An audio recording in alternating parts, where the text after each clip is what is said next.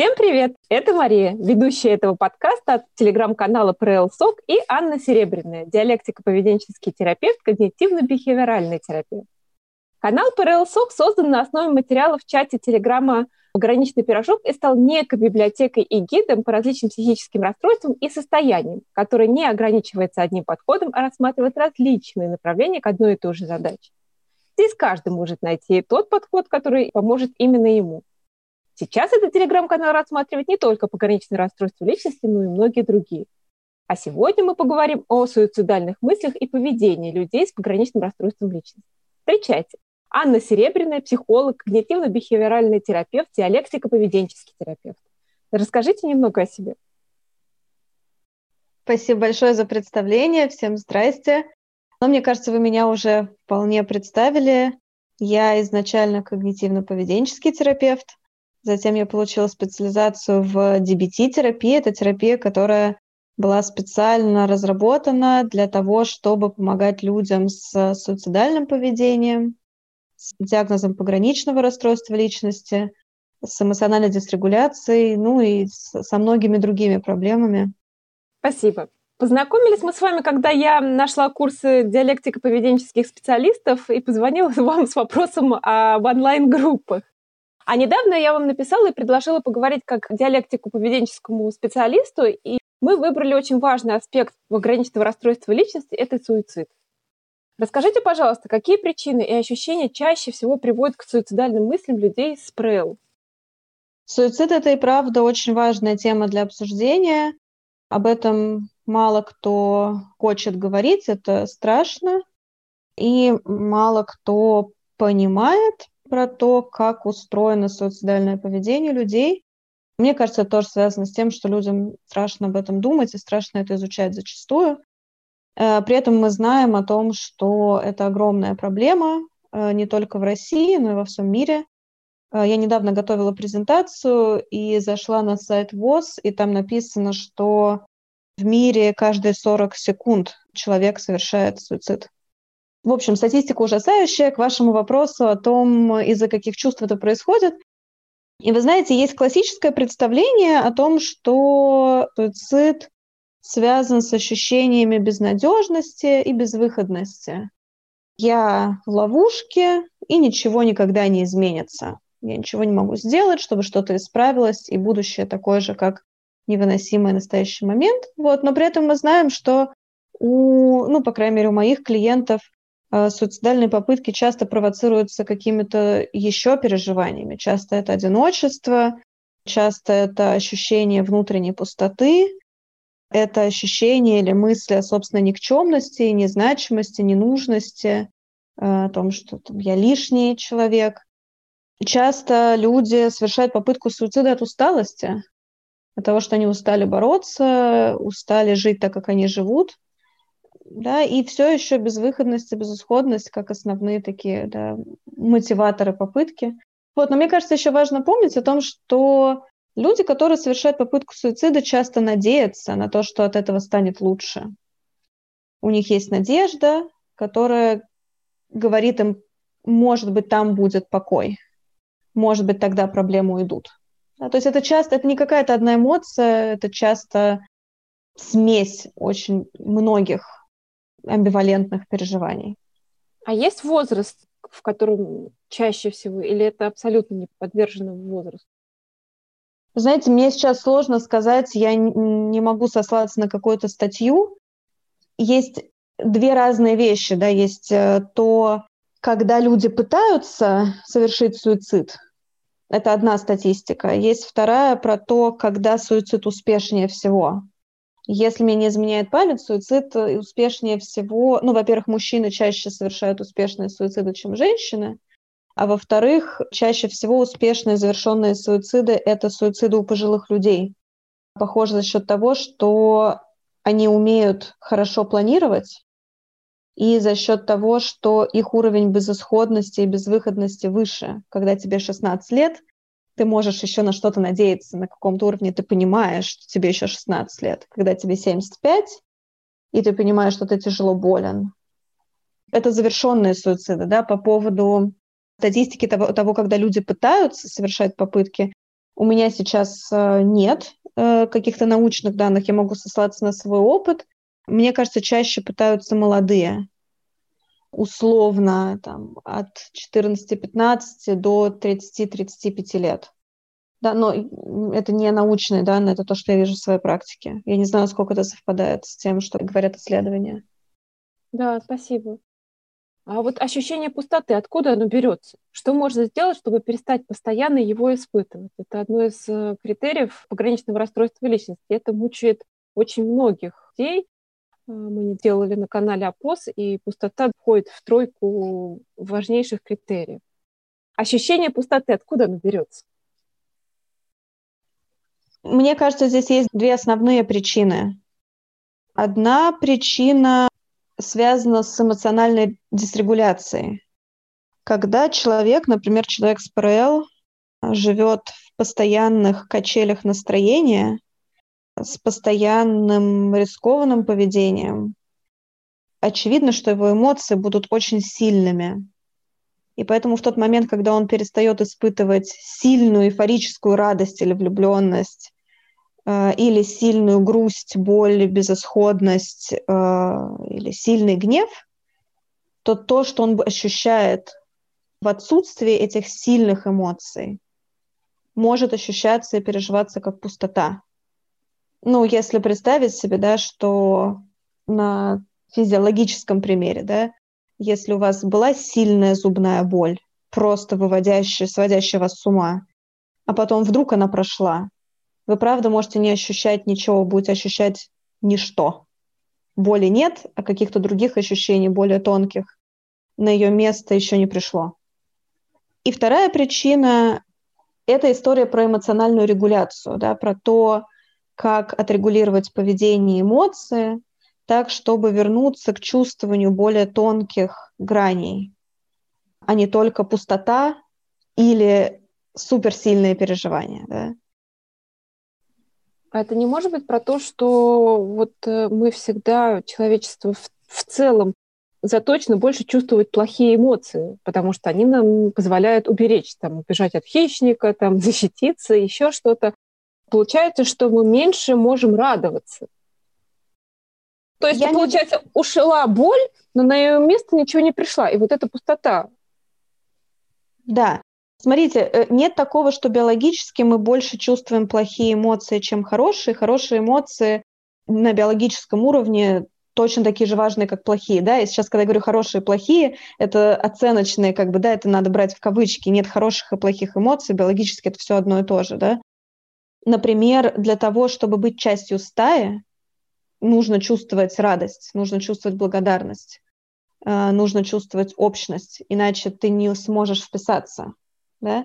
И это точно так же важно для выживания, как умение быстро бегать. Потому что если стая тебя выгонит, или ты сам туда не впишешься, ну, это точно так же опасно. Да?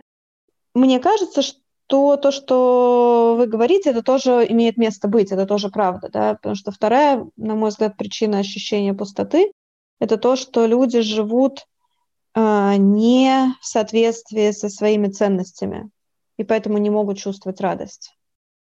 Когда человек находится в хронической эмоциональной дисрегуляции, в рискованном поведении, в опасном для здоровья или жизни поведении, поведении, которое нарушает его обычную, привычную жизнедеятельность, человек не может жить в соответствии со своими ценностями, с тем, что ему правда важно, с тем, что он правда считает стоящим для себя. И поэтому, когда вот это вот все заканчивается, все это, весь этот ад прекращается, то человек обнаруживает пустоту, потому что того поведения, тех действий, которые соответствовали бы ценности, нет. Да, это одна из целей терапии, да, сделать так, чтобы человек смог двигаться в направлении своих ценностей, своих целей. И, собственно, да, это такая уже, я не знаю, известная, может быть, заезженная фраза, что цель ди би ти-терапии, которой я занимаюсь с людьми с пограничным расстройством личности, в том, чтобы у человека появилась жизнь, которая стоит того, чтобы ее жить, чтобы человек жил в соответствии со своими ценностями, и тогда проходит это ощущение пустоты. Что можно сделать, чтобы перестать постоянно его испытывать? Какие первые шаги могут быть? нет какого-то одного ответа. Да? У разных людей это ощущение может быть спровоцировано разными вещами. В целом, мне кажется, что начинать нужно с того, чтобы поисследовать это ощущение. Я понимаю, что это звучит довольно странно, да? Абстрактно. Абстрактно, да. И, может быть, даже страшно, потому что ощущение пустоты – это очень болезненное и страшное ощущение, никто не хочет его изучать, и тем не менее, да? Поизучать его с интересом, понять, в какие моменты оно возникает в обычной жизни, с чем оно может быть связано. Что я делаю в ответ на это ощущение пустоты? Надо понять сначала, как оно устроено. Да, потому что у кого-то это правда история про то, что я не живу ту жизнь, которую хочу жить. И это одна история тогда. И там действие про то, как выстраивать такую жизнь, как ты хочешь. А у других людей ощущение пустоты — это, не знаю, это ощущение, которое возникает у них утром после того, как до этого они неделю находились в употреблении веществ, у них была попытка суицида и что-то еще. Это вообще другая история. И там нужно сначала про другое говорить. Да, то есть тут у меня нет какого-то одного ответа. Да? Но как и со всеми явлениями, которые с нами происходят психологическими, очень важно в любом случае, как первый шаг, насколько это возможно, не испугаться, а дать пространство этому явлению и с интересом его изучить, понять, как, как же оно работает. А можно офф-топ вопрос? Да. А вот есть люди с... Мы не знаем, есть ли у них пограничное расстройство личности или нет, но вроде бы у них все хорошо. То есть есть семья, работа, деньги, дом, машины. И все равно человек рискованное поведение, алкогольная или наркотическая зависимость и еще, ну, как бы набирает. Это скорее признаки пограничного расстройства личности. То есть люди, которые не связаны с психологией, говорят, ну вон, Манька-то, у нее все есть, там, да, а чё ж ей не имется-то? Вот, mm-hmm. смотри, там у нее, а она вот ходит, напивается-то, а? Mm-hmm. Чё там? Mm-hmm. Mm-hmm. Просто интересно такое ну, мнение. Есть критерии пограничного расстройства. Если человек им соответствует, то он им соответствует, это пограничное расстройство, да, насколько вот такая неточная наука, как психология и психиатрия, может ограничивать, да, критерии есть. Если человек им соответствует, мы это называем П Р Л. При этом мне кажется, что важнее не аббревиатурами из трех букв называть, что с людьми происходит, да, а все-таки понимать, в чем причина, чего человеку не нравится, как это устроено и что с этим можно сделать. Да, потому что, ну, вы правы, да, не все люди, которые имеют алкогольную зависимость, имеют диагноз П Р Л.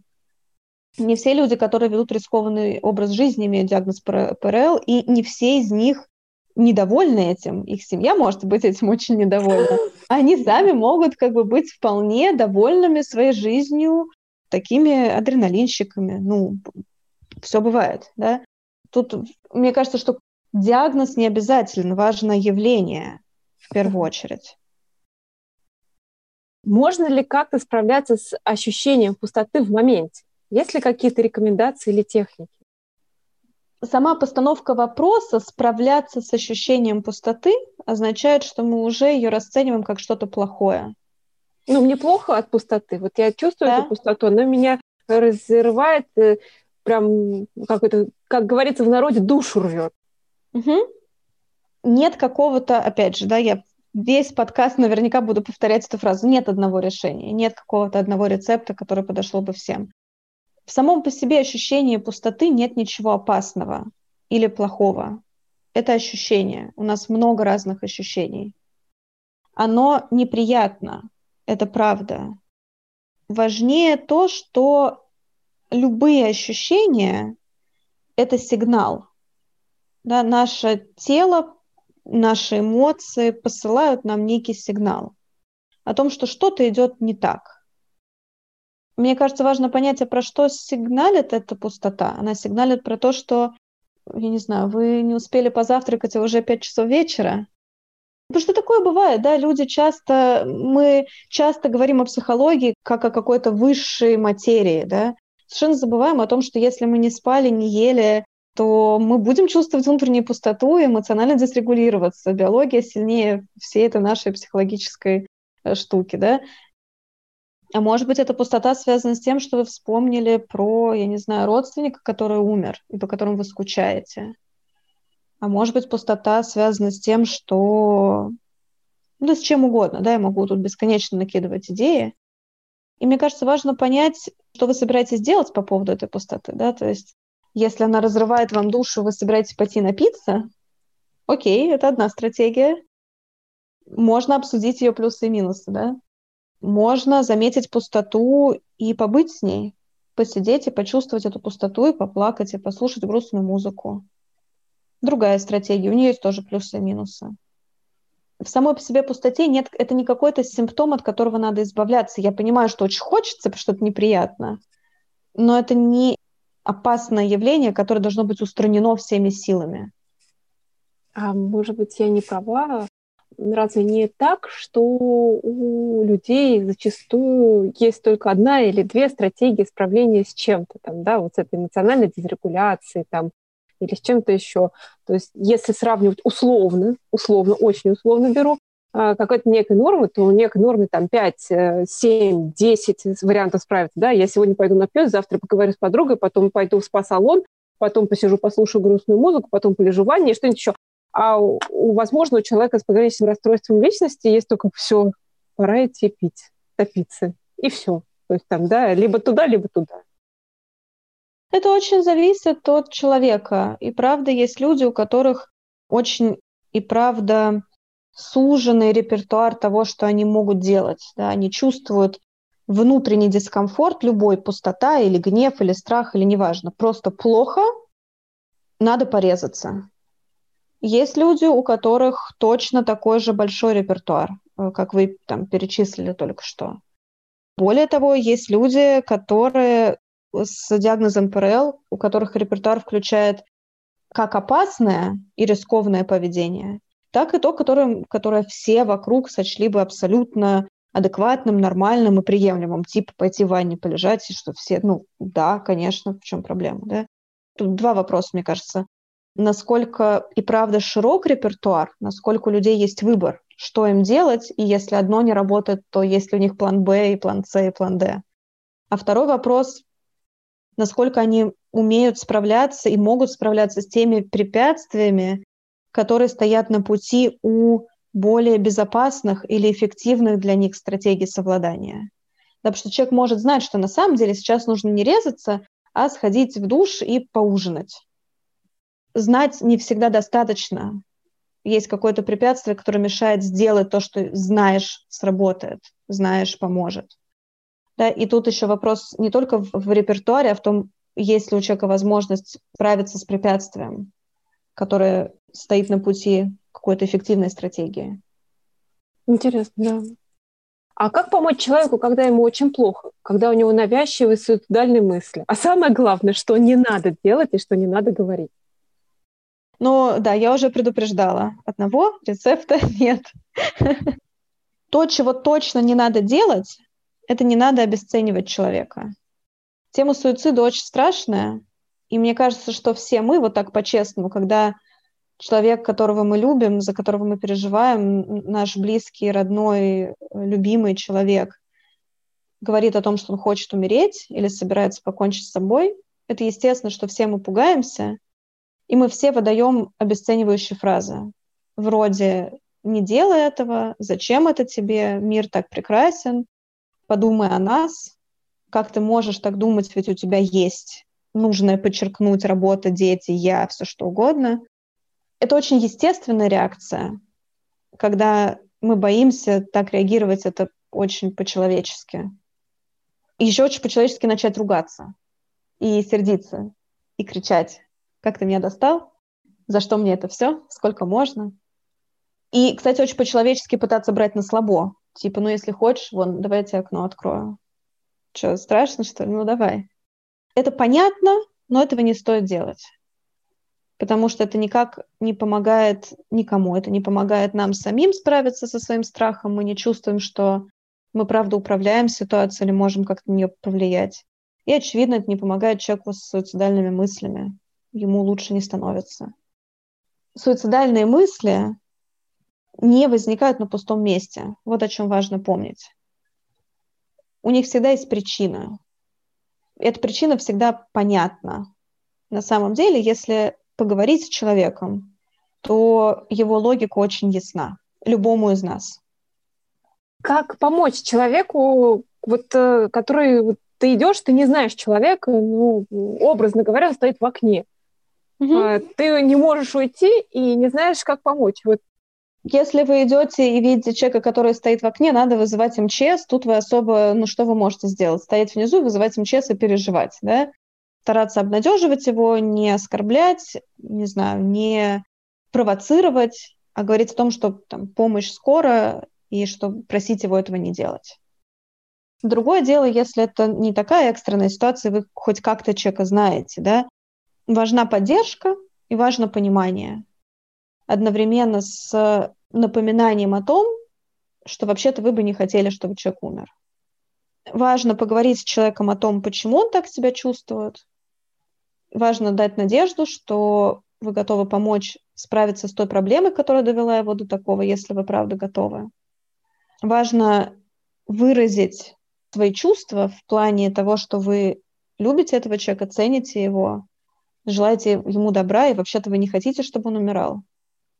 Если вы знаете, что человек находится в терапии, то его психолог должен знать о этих суицидальных мыслях, и наверняка это обсуждалось на приеме, и у человека должен быть кризисный план.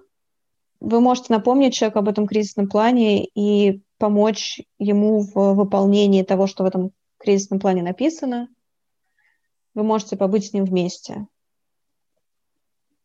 Как я понимаю, кризисный план очень индивидуальный. Кризисный план очень индивидуальный, разным людям помогает разное, но в любом кризисном плане будут какие-то шаги о том, как самому человеку замечать, что у него повышается риск суицида. Часто есть какие-то признаки, по которым это можно понять. Что он может сделать самостоятельно для того, чтобы снизить свой риск в моменте. К кому он может обратиться, не озвучивая своего риска, ну, за отвлечением, за каким-то. К кому он может обратиться, озвучивая свой риск. Ну, не, не каждому другу мы можем с такой жалобой позвонить, да. В кризисном плане содержатся телефоны служб экстренных, ну, телефонов доверия, в которые человек может обратиться. И часто в кризисном плане прописано «а зачем терпеть?», когда люди испытывают сильную суицидальную идеацию. Не всегда понятно, зачем ее выносить. Иногда кажется, что совершить суицид просто проще, чем терпеть то, что толкает на такие мысли и на такое поведение. И очень важно где-то написать, зачем ждать, зачем терпеть. И я еще хотела сказать, что, я не знаю, это может прозвучать довольно противоречиво, но для меня это очень важно. Как для терапевта, который работает с людьми с суицидальным поведением, я часто замечаю, что суицидальное поведение, оно не только не возникает на пустом месте в том плане, что есть какая-то проблема, которую человек пытается решить, но очень часто в течение жизни оно подкреплялось другими людьми. Это поведение закрепилось у человека, потому что другие люди вели себя в ответ на такое поведение так, что оно становилось работающим.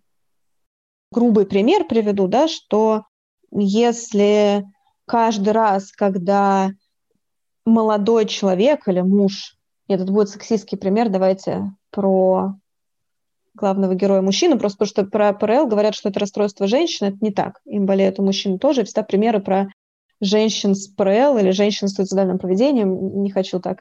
Э, да, э, у нас будет мужчина, главный герой с э, э, суицидальным поведением, если каждый раз, когда мальчик-подросток в ответ на мамин пилёж, непрофессионально буду говорить, по поводу уроков, неубранной комнаты, пахнущих носков, нечищенных зубов и вот этой все подростковые штуки. Сначала говорил: «Мама, отстань, выйди из комнаты», «Мама, отстань, не трогай меня», «Мам, я сам справлюсь», и это не действовало. А потом он сказал: «Мам, я сейчас из окна выпрыгну». И мама такая: «О, тогда я пойду, сыночек, не переживай», и отстала от него. То суицидальное поведение, суицидальные угрозы только что были подкреплены. И в следующий раз этот ребенок, как любой нормальный человек, один раз скажет: мама, выйди из комнаты, а на второй раз он скажет: мам, ты про окно помнишь? Оно вон там. И пойдет к нему. И если мама вновь и вновь будет говорить: окей, окей, я пойду спокойно, я не трогаю тебя больше, то это поведение будет усиливаться. И поэтому мы все хотим помочь, и мы все хотим это поведение остановить, но очень важно не подкрепить его, а правда человеку помочь в долгосрочной перспективе.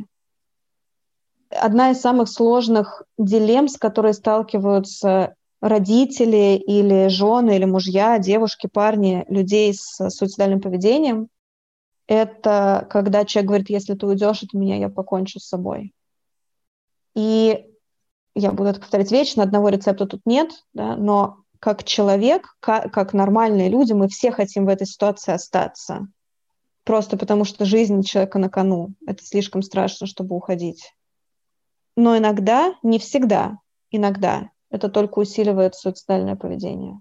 И тут важно хорошо разобраться, может быть, с помощью терапевта, как в этой конкретной ситуации себя вести. Потому что долгосрочно это может только усугубить ситуацию, хотя в моменте нам кажется, что мы помогаем, мы только что спасли человеку жизнь, мы не ушли, не бросили его.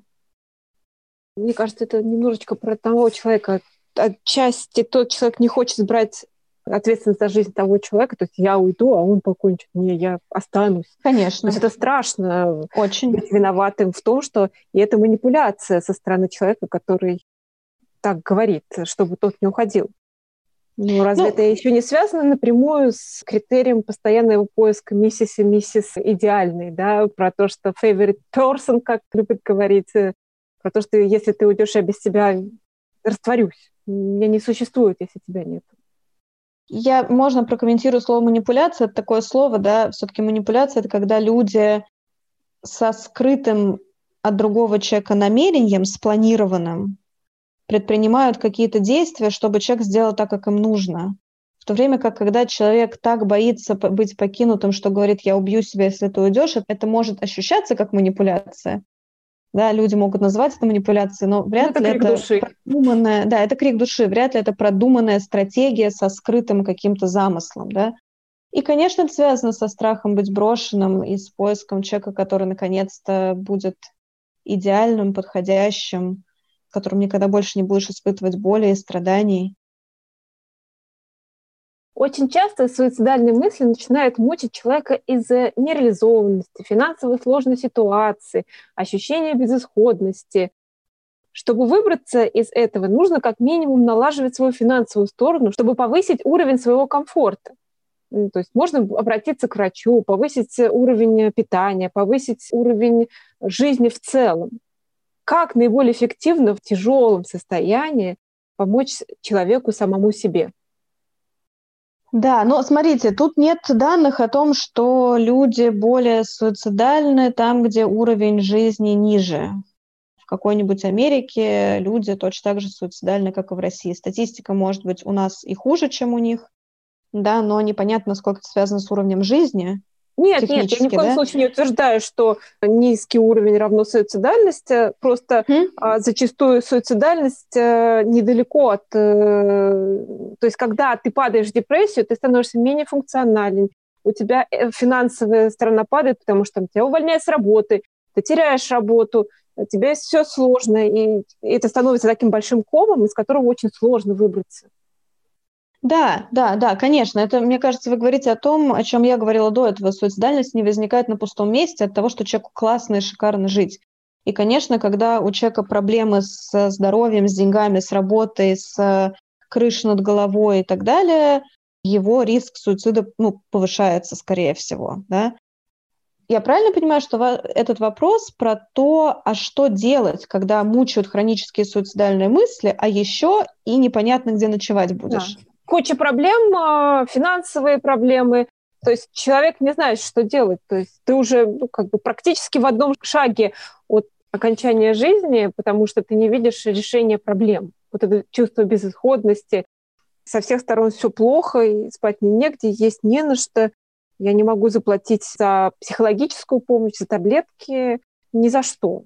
То есть ты вот в такой некой патовой ситуации, и хочется из нее выбраться. Как вот дать надежду, как можно помочь человеку, хотя бы первыми какими-то микрошажками? Лучшее, что мы можем сделать, это помогать человеку решать его проблему. По сути, это супер упрощенное представление о ди би ти-терапии, но ее идея в чем? Дать человеку навыки, которые помогут ему выдерживать суицидальность, выдерживать эмоциональную дисрегуляцию, пока он решает свои проблемы, решение которых приведет к снижению дисрегуляции и снижению суицидальности.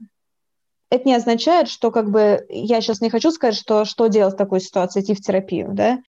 Если ваш друг, ваш близкий человек находится в такой ситуации, лучшее, что вы можете делать, это помогать ему решать его проблемы, помогать ему находить квартиру, помогать ему получать медицинскую помощь, помогать ему получать психотерапевтическую помощь, я не знаю, разбираться с его проблемами в семье, с детьми, с мужьями и так далее.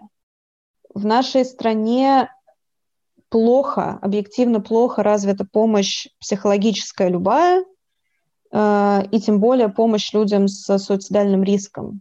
Но какую-то помощь найти можно, даже бесплатно. Да, то есть, ну, я могу еще раз повториться, что лучшее, что вы можете делать, это помогать человеку выдерживать суицидальность и продолжать решать проблемы. Спасибо. То есть поддерживать человека и помогать решать проблемы — это практически вот э, все, что может другой человек, находясь рядом с... Это такая философская какая-то моя убежденность, и это то, как видит ситуацию ди би ти-терапия. Цель не в том, чтобы у человека никогда больше не было суицидальных мыслей. Мысли — это мысли, они бывают любые. Кто из нас не застрахован от суицидальных мыслей?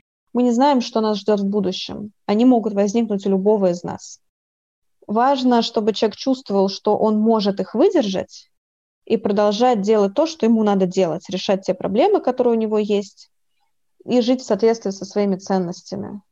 А суицидальные мысли придут и уйдут. Многие боятся, что при обращении к психотерапевтам или психиатрам их могут поставить на учет, забрать в психушку. Расскажите, пожалуйста, критерии, при которых это происходит, и в каких случаях этого точно не произойдет. Смотрите, учета в нашей стране уже очень давно нет, психиатрического учета нет давно. Очень многие мои клиенты получали или получают помощь в пэ эн дэ и не стоят ни, каком, ни на каком учете. Они прекрасно могут работать и получать справки из пэ эн дэ о том, что с ними все в порядке для этой работы. Мне кажется, намного более опасным в этом вопросе то, что в маленьких городах все друг друга знают. И если ты обращаешься к врачу в пэ эн дэ, то об этом все знают.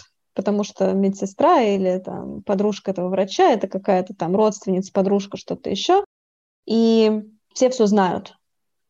Это большая проблема того, что психологическая и психиатрическая помощь в нашей стране очень стигматизирована. Обращаться за такой помощью по любому вопросу – это плохо. Стыд, позор. Стыд, позор, и ты точно псих, и с тобой что-то точно не так, хотя... Ну, я не знаю, тревога, депрессия, какие-то такие вещи бывают вообще у каждого первого человека в течение жизни практически обязательно. Ну, как бы, жизнь сложная штука. По поводу психушки, да, как избежать того, чтобы забрали в психушку. Смотрите, тут тоже важно понимать, что, во-первых, иногда госпитализация необходима. Потому что если человек умрет, лучшей жизни у него точно не будет. Он просто умрет. И если риск достаточно высокий, то госпитализация может оказаться лучшим вариантом. Но вопрос это очень спорный, потому что научные данные говорят о том, что неясно, как госпитализация помогает с суицидальностью. Иногда суицидальность никак не связана с пограничным расстройством, да? Она может быть связана, например, с депрессивным эпизодом, и тогда госпитализация может быть вполне себе показана.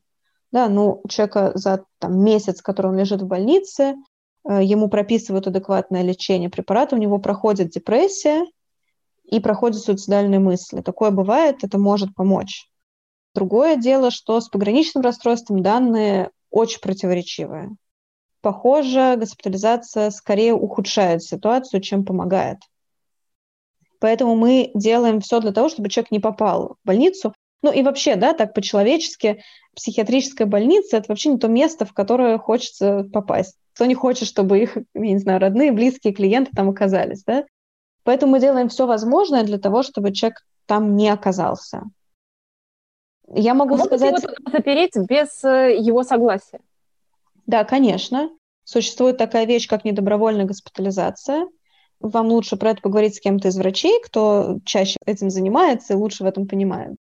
Но недобровольная госпитализация наступает в тот момент, когда риск человека высок, ну, то есть человек собирается сделать что-то с собой, у него есть четкий, эффективный, работающий план, у него есть все, что нужно для этого плана. Ну, например, если он собирается застрелиться, у него есть оружие в доступе. Не я могу получить лицензию, в принципе, теоретически, а у меня дома лежит ружье. Если человек продолжает говорить о суициде, несмотря на предпринятые врачами, психологами, близкими, социальными службами какие-то меры, и если человек не дает какой-то надежды или гарантии близким или врачам на то, что он в безопасности, тогда человека могут недобровольно госпитализировать. Ну, и я не знаю, что скажете вы или что скажут слушатели. Недобровольная госпитализация – это ужасно. Это не тот опыт, который я бы пожелала кому-то на этой земле. Но, может быть, это лучше, чем смерть все-таки. Поэтому мы стараемся избежать этого любой вообще возможной ценой, но иногда это правда происходит, к сожалению. Некоторые люди боятся, что их госпитализируют на первом приеме. Они не идут к психиатру за помощью, потому что боятся, что стоит им только прийти к психиатру на консультацию, как их сразу повяжут и госпитализируют. Стоит ли этого опасаться? Понимаете, я не знаю, что происходит с теми людьми, которые этого боятся.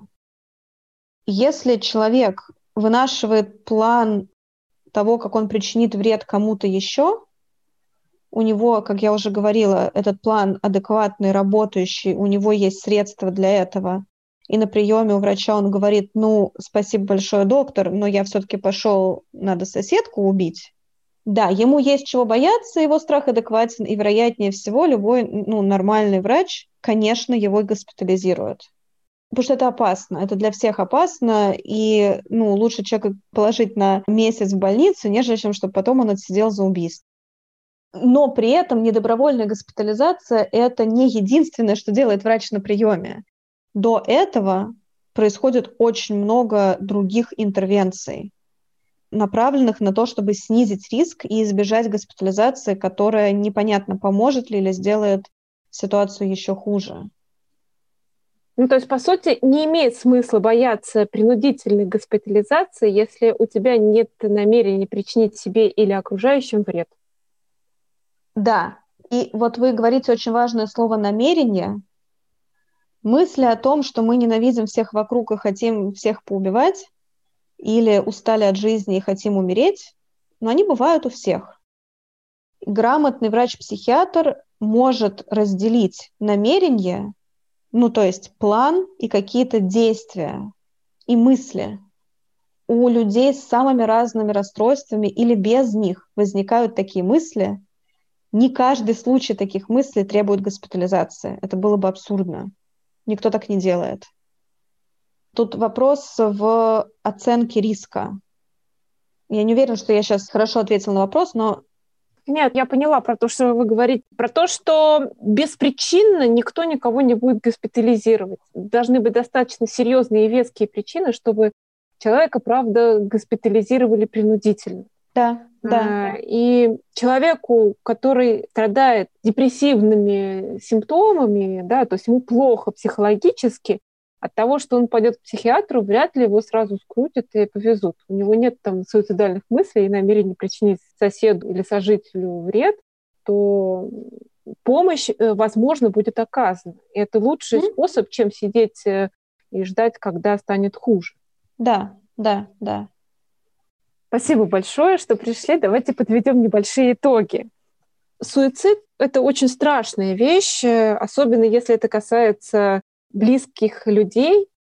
что одно из важных моментов, что не надо обесценивать или подначивать человека, мне кажется, что очень нужно аккуратно и уважительно в кризисной ситуации обращаться с человеком, у которого есть суицидальные мысли или суицидальное поведение. К таким мыслям приводит в том числе и ощущение пустоты из-за эмоциональной дисрегуляции. И это достаточно порочный круг, который нужно преодолеть, когда есть эмоциональная дисрегуляция, некоторое истощение от эмоциональной дисрегуляции, пустота, безысходность и суицидальные мысли. То есть восстановление должно быть не только психологическое, но и биологическое. То есть обязательно надо не забывать про еду, сон, воду и другие биологические потребности. Желательно иметь при себе кризисный план и обращаться за помощью, потому что получить помощь лучше, чем не получить ее вообще. Да, я бы добавила, что очень часто сами клиенты, здесь вы говорите про страх того, что упекут в больницу, да, но люди, которые испытывают суицидальные мысли, часто понимают, насколько это ненормально, в кавычках, и они боятся рассказывать про это другим. Люди приходят ко мне как к психологу, и им страшно меня нагрузить этим. Во-первых, обращайтесь за помощью. Во-вторых, если вы обратились за помощью, не бойтесь рассказать про то, что у вас бывают такие мысли. Не бойтесь рассказать про то, что вы планируете, или что э, у вас была какая-то попытка суицида в прошлом. Ваш психолог не развалится от этого. Ваш психолог не запаникует и не скажет: «Только в больницу, видеть тебя больше не хочу», ну, если это хороший психолог, конечно. Наоборот, психолог сделает все, чтобы вам помочь. Поэтому не бойтесь говорить об этом. У нас есть стигматизация по поводу того, что бесплатные психотерапевты, психиатры — это большое зло. Все ли они такие? То есть стоит ли пробовать бесплатных психотерапевтов и психиатров в том же самом ПНД, клиниках, неврозах и других местах, в которых это возможно? Возможно, лучше попробовать, чем ничего не делать. Да, конечно, лучше попробовать. Более того, в нашей стране наконец-то развивается помощь людям с суицидальным поведением. В... Ну, я сейчас буду говорить про Москву, потому что я больше знаю про Москву, да? В больнице Ганнушкина, в эн цэ пэ зэ, в других местах есть и психотерапевты, и психиатры, которые ориентированы в дэ бэ тэ-терапии, которые знают, чего делать с суицидальным поведением, и к ним можно обращаться за бесплатной или практически бесплатной льготной помощью. И это знание распространяется, потому что любой врач в пэ эн дэ или в психиатрической больнице сталкивается с людьми с суицидальными мыслями. И поверьте мне, бесплатная он или платная, государственная клиника или частная, ни один врач не хочет, чтобы его пациент умер. Для врача это больно, это травма, и это очень страшно. Поэтому если он может чему-то научиться и что-то сделать для того, чтобы его пациент выжил, он, конечно, это сделает, как любой другой человек. Врачи могут не знать, что делать, не быть ориентированы там, в протоколах, в дэ бэ тэ-терапии, там, в каком-то управлении риском, еще в чем-то. Но никто не хочет сделать так, чтобы их пациенты или клиенты умирали. Они могут действовать неэффективно, но они будут прикладывать свои лучшие усилия. Спасибо большое. Спасибо, что согласились, что пришли. Это, правда, очень важная тема. Мы столько затронули аспектов интересных и важных. Я думаю, что он будет очень полезен для людей с ограниченным расстройством личности, особенно тем, у кого есть суицидальные мысли. Я надеюсь. Спасибо большое, что пригласили меня.